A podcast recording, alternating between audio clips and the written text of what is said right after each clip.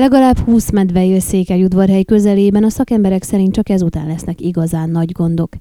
Legutóbb hétfőn délután a Szejkefürdőn videóztak le egy medvét, miközben áthaladt a tizenhárom aljelzésű úton, amely a futók és biciklizők által kedvelt Szívek sétányát is keresztezte. Mert Murano Víró Leonárd, a Nagyküküllő Vadász és Sporthorgász Egyesület vezetője lapunknak elmondta, az eset után a helyszínre siettek és követték a nagyvagy nyomait, amely akkorra már távol volt a lakott területtől, így nem jelentett veszélyt az emberekre. Ettől függetlenül azt ajánlja mindenkinek, hogy körültekintően közlekedjenek a helyszínen, a balesetek elkerülése érdekében. Az lenne a legfontosabb, hogy senki se úgy fusson, vagy éppen biciklizzen a környéken, hogy közben fülhallgatón hallgatja a zenét, hanem igyekezzen minél nagyobb zajt csapni, hogy a nagyvadak vegyék észre a közeledésüket.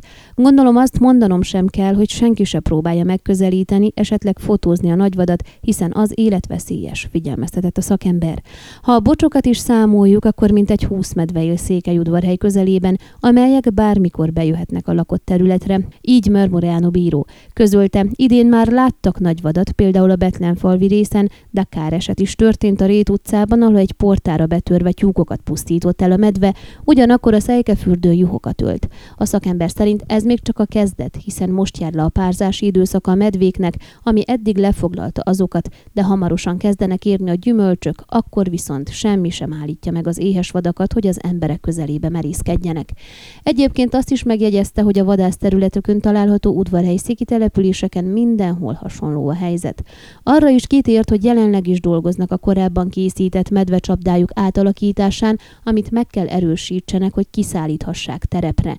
Kilövési engedélyek hiány, ugyanis jelenleg ez az egyetlen fegyverük a nagyvadakkal szemben. A jogszabályok szerint befogása után engedély nélkül is átszállíthatják egy másik, a vadászterületükön belül található részre a problémás egyedeket.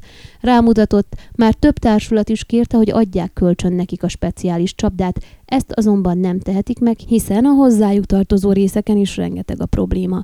Azt javasolja minden egyesületnek, hogy próbáljanak meg saját, hasonló berendezést készítetni. Ön a Székelyhon aktuális podcastjét hallgatta. Amennyiben nem akar lemaradni a régió életéről a jövőben sem, akkor iratkozzon fel a csatornára, vagy keresse podcast műsorainkat a székelyhon pont ro portálon.